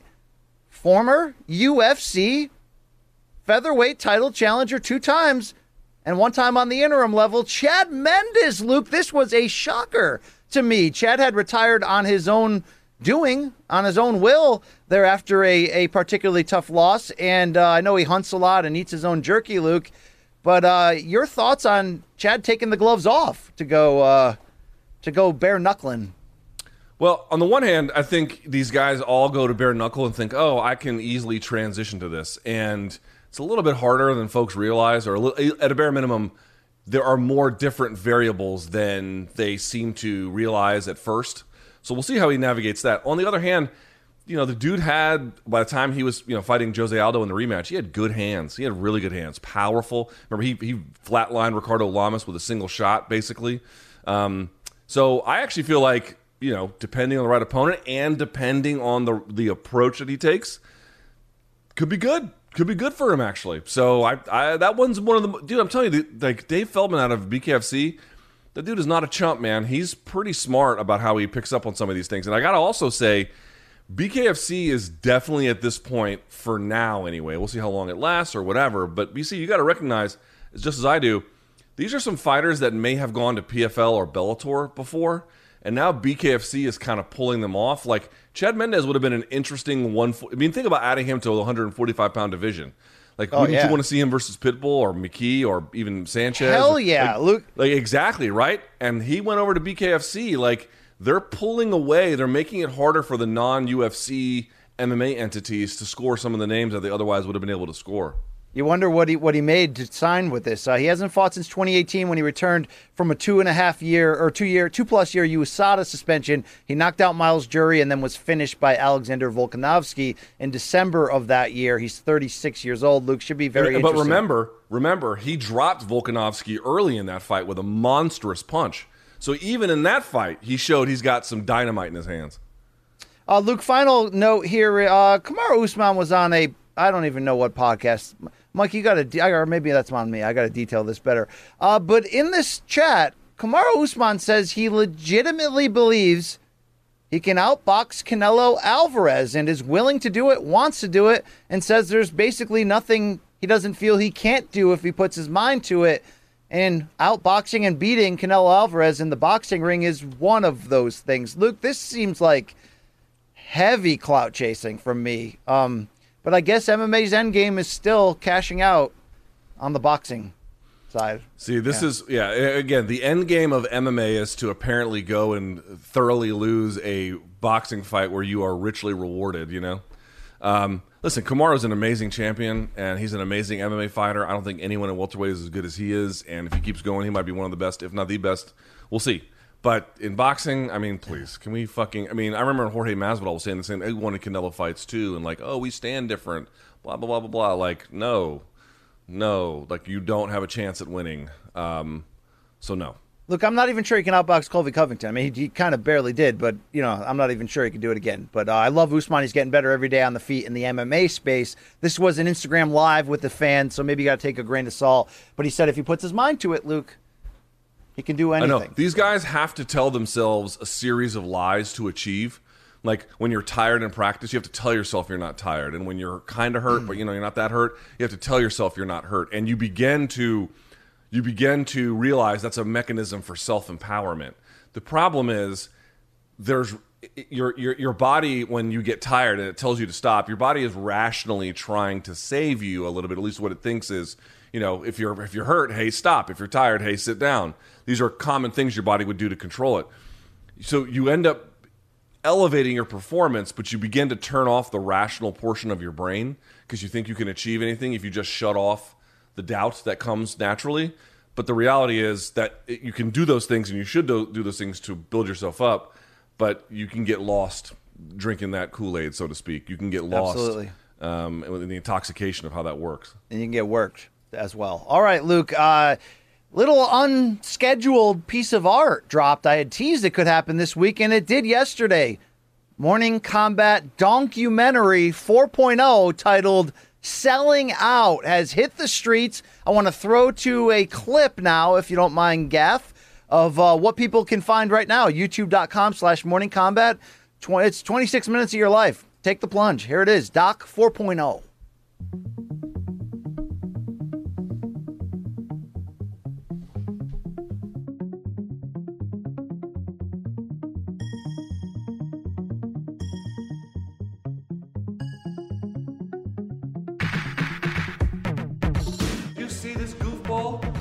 over, I gotta get my hands on it. Let me go all loose with it. No, no, I don't. I don't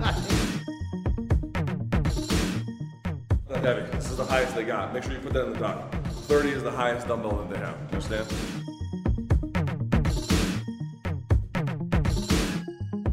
It may look good now, but what you guys don't know is we had to pause our workout for 45 minutes so Luke could go tear porcelain over there. I had what could only be described as an unbelievable shit attack. You have to hinge at the hip. There is a difference. He means well. I'll tell you that. He knows. He knows some shit. He knows some shit. All right.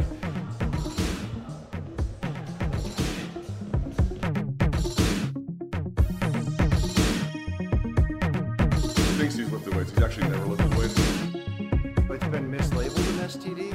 I think that's unfair.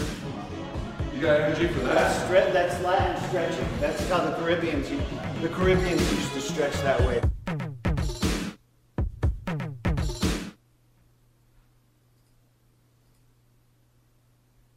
Oh yeah. Now, Luke, I'll say this: this didn't have the same storyline, you know, consistency of let's say Doc Two, which might be our best, but. The early returns on Less Than Jake, our documentarian's work production wise, bells and whistles, is that this might be the best in show. I know you had a chance to see it.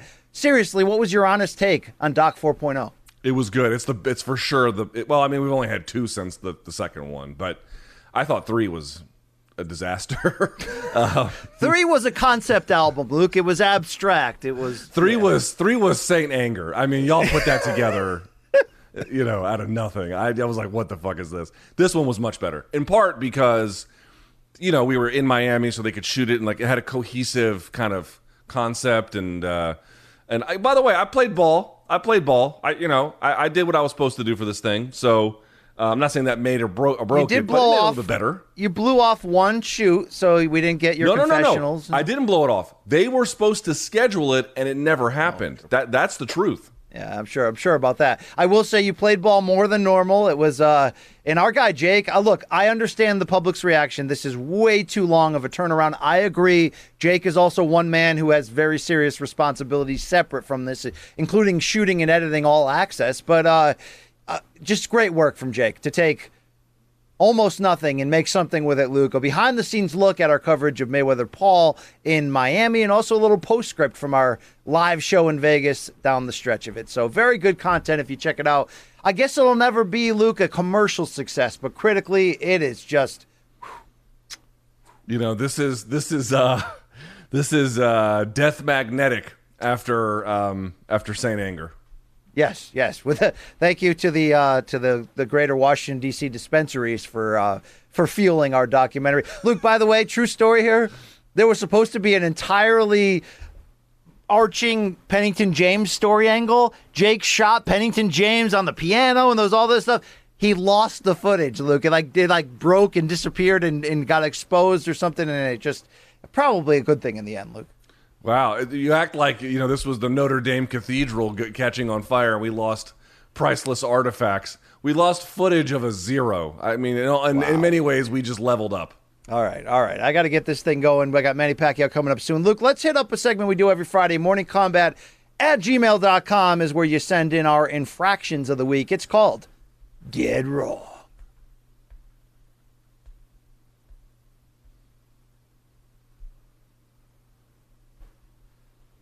All right, these are the things we said wrong, and normally the people are wrong when they try to point it out. Here we go, Luke. This is from Ian. Good morning. Hope all are well. This one's for Luke. Beginning at the hour and 20 minute mark of Have You Seen This Shit? Luke is commenting on a Segway rider falling over near Freedom Plaza in Washington, D.C. While Luke did get the street right of Pennsylvania Ave, he is incorrect on the location of the White House. In the video, the White House is to the right. Luke says it's to the left. In the video, you can even see the Capitol building to the left. I know this because I Oh, then work for must the have de- misspoken. Yeah. I work for the Department of Commerce, which is just on the corner there at 14th and Pennsylvania. Luke is also incorrect that Freedom Plaza is a skate park, although you do see skaters there every day. It's a fu- no, no, no, no. It's a skate park. It's not a formal skate park.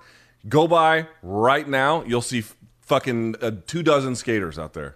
Well, Ian says uh, the activity is still illegal in that ward of D.C., and I've witnessed several incidents with skaters and cops. With all that said, love the show more than any other in the MMA space. All the best from your favorite D.C. native, Ian McInerney, who is also an attorney, and y'all are wrong nearly every time you speak about the law, particularly BC. Oh, wow, okay. Show- hey, all right, Ian. All right, He's, Ian Nash. he's right that it's not an official skate park at all. In fact, there are signs that prohibit it. The skaters just ignore it. All right, all right, Ian Nash. Why don't you uh why don't you show me some uh some proof there, all right? Show me the receipts. All right, Luke, uh, here we go from Thomas and John. Hey guys, first time ever writing into the show, and I'm coming in hot with a dead wrong. On episode 83 of Luke's live chat, he referred to the directors of The Matrix as the w- Wachowski brothers. Wachowski When- is what I pronounce it. Is it Wachowski? When ta- what is it? when talking about his top three directors. They are professionally known as the Wachowskis or the Wachowski sisters. Both ah. are out as transgender women, right. with Lana Wachowski completing her transition in 08 and Lily in 2016. Big fan of the show from England, MK all day, something something BDE, and using the word art as a verb. That is that is a fair correction. I I only said brothers because uh, I, it's imprinted in my brain from watching the first one. That's how they're identified. That's how they used to be identified. But fair enough. I should have updated myself. I got it wrong. Yeah, they and them, indeed, Luke. All right, I'm, I'm shout out to those. Great movie, great, great film, great fucking film. I didn't see the sequels, and I won't, Luke. But great film. Okay, let's keep it going here. This is from Jose, Jose Alonso here from Brazil, the guy that makes really bad memes for fan subs. I've got it dead wrong. Monday, August second. Luke said Rafael Fiziev is Azerbaijani. That's dead wrong. Now, to be fair to Luke, Fiziev's father is from or has Azerbaijani descent, where his mother has Russian descent, but Raphael is actually Kyrgyzstani, although he was born in Kazakhstan. Just like our great flyweight champ mm. Valentina Shevchenko, I completely understand Luke's mistake, mostly because Fiziev's origins are as confusing as Brian's taste in adult content. So I'll give it a pass. Love you guys. Hope you're having a great Friday from one of your biggest fans ever since day one. All right. Good good correction. I'll take it. but Luke, did you see in the doc the happiness of, of our guy Aaron from Washington presenting you with that with that bag full of meat? I love that moment in the doc, by the way. He he's weird, but he's a great weird. So he's like I- he's like it's all we got. It's all we got up here in Washington, Luke. So here you go. Here's my meat for you. like, all right, um, Luke, this was sent in by seven different people, specifically Ian. Hi again, it's Ian, not Lane. It's pronounced Ian. Uh, on Monday's episode of Have You Seen the Ship, Brian sets up the clip of Cheyanne Buys I'll follow you home, bitch line by saying it came after she beat Montserrat Ruiz. Actually, Bays lost that fight embarrassingly by getting head and arm thrown by Conejo uh, for nearly the entire 15 minutes and having made pre fight comments disparaging that very technique of Ruiz. For what it's worth, Montserrat denies spitting on her. Oh, I see. And you had said it was the opposite that she had won that fight, but no, she was one and one in the UFC. So Yeah, I, I screwed that up. I will take the L. She did not beat Montserrat. I thought she did. I didn't look that close. All right, here we go. My main man BC with the BDE was dead wrong at the one hour, 36 minute mark of episode 186 while discussing Luke's confusion over Pat Barry's African roots. When mentioning Rose Namajunas, BC referred to her as Pat's wife, despite the two actually not being married. The couple is rather engaged. Simplest mistake, but I'm afraid you were dead wrong. By the way, BC, I once went to Club Super Sex in Montreal, like you mentioned, and dropped 400 in one night. That dark and evil place will rinse you of every dollar you have. That being said, hit me up next time you're in Montreal, and the cost of your first dance is on me. Keep it up, fellas. The show is better than ever. Sincerely, your best fan north of the border. Greg, I don't uh, inhabit those dens of sin anymore, but back when I used to, oh, that Luke, that place is like um, what's the best thing ever? Citizen Kane of that's the Citizen Kane of that type of club, Luke. I mean, that thing is just top shelf. Okay, you ever I've been there on that the. Montreal strip clubs are not to be trifled with. There is no, there is, there's things that happen there, Luke. I, I, I seen it. Okay, Bogo, you were there too. You seen it too. Wow, wow, bro. All right. Uh, wow, I almost spilled this water all over myself, Luke. That would have been apropos. Hey, that's dead wrong for the week. Um, we're gonna skip tips, Luke, because I got Manny Pacquiao in a few minutes. But I did want to bring up one thing that went down this morning. Oh yeah, what's that? Because I see everything, Luke, okay? All right? There's a show called uh, UFC Weigh In on UFC Fight Pass, hosted by people I really like. Laura Sanko, uh, Daniel Cormier, Michael Chandler was there today. Joe, this is and the- Luke, they debuted a new segment. Can we go to this videotape here, Gaff? Please? We're not going to hear it, but Luke, er, can we hear it, Gaff? Is that possible? Actually, can I change the script here? Now forget it. I'll... Wow, that wheel looks There's a little time lapse here. Hmm. At This What's took that wheel hours. He was called, here at BC? 4 I, I, I've seen it before. I think it was called Wheel of Death. I don't know, but Luke, this is called Tremendous job. He is extremely proud of that. Look Wheel of what are they thing. calling it? Everybody wanted to get involved, including our director Anthony Misfortune. Giordano, with all the demonstrations. So he said, "Hey guys, Oh. let me show you how I do it."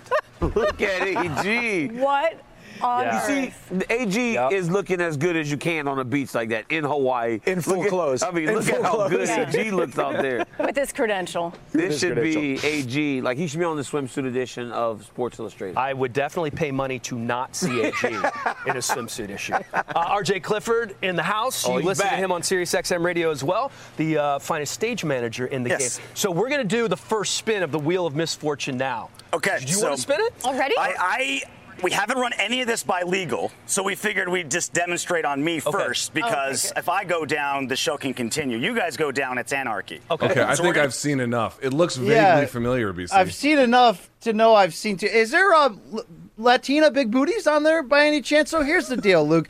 They say, um, what's that phrase about flattery and stealing? sincerest form of uh, well, imitation is the sincerest form of flattery. We didn't invent a spinning wheel. I think Pat Sajak might have. But uh, Luke, normally that, that that's an apt phrase when it's someone below you.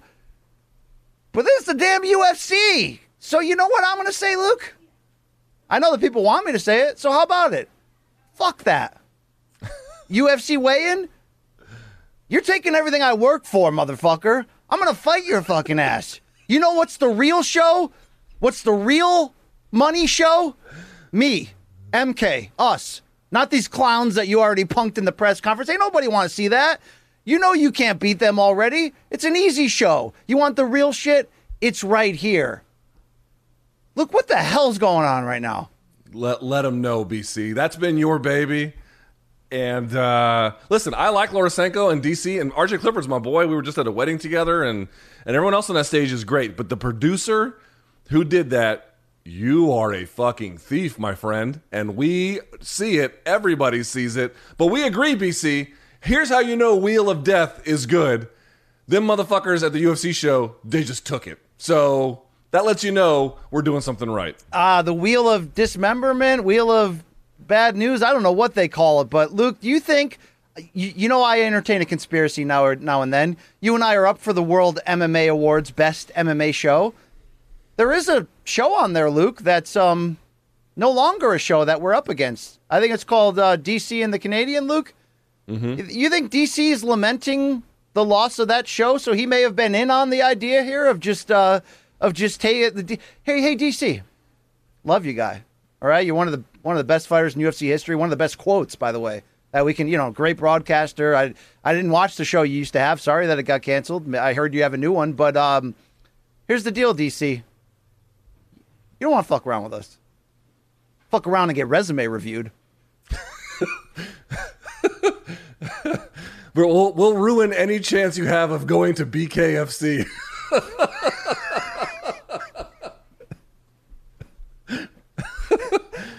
Oh yeah, they took that. They took that shit. I'm sorry. I don't care what anybody says. They took that shit. So What, what what's next? Have you seen this poop? Look, what's next here? I mean, come on. Have you seen this feces? Brand new. Oh, yeah. All right. Hey, we're all having fun here, but yeah, you stole you stole that shit, bro. All right. Thank you very much. Uh, Luke, you got anything else to say before we get out of here? Nah, man. Um, uh, oh, uh, you know what? Yes. Thanks to everybody who sent me nice birthday wishes. I got a bunch of DMs. I got a bunch of emails. Blah blah blah. Thank you. Thank you to everybody. That was very very sweet of you. It made my birthday very special. I appreciate it. Luke is four two.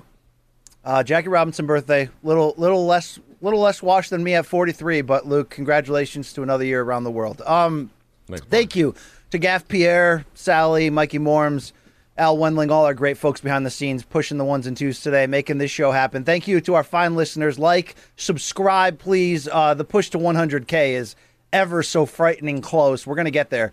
Luke, we do have some big plans for the future. You and I are going to take this this this ish on the road the next few months, a couple different places, do some live coverage. Very much looking forward to that. So some some big news will be announced, but we're going to just continue reaching for the moon. Check out our interviews.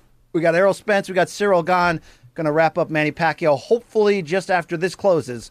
But for the great, for the great Luke Thomas, I'm Brian Campbell, reminding you get vaxxed. Just get just get it done, okay? Please get it done. For my family and yours, much love. BC, we out.